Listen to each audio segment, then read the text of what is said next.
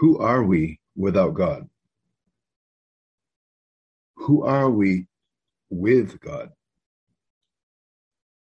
Ponder these things. But a life in motion is a life of emotion. Let our passion rise within us and set our eyes on achieving it.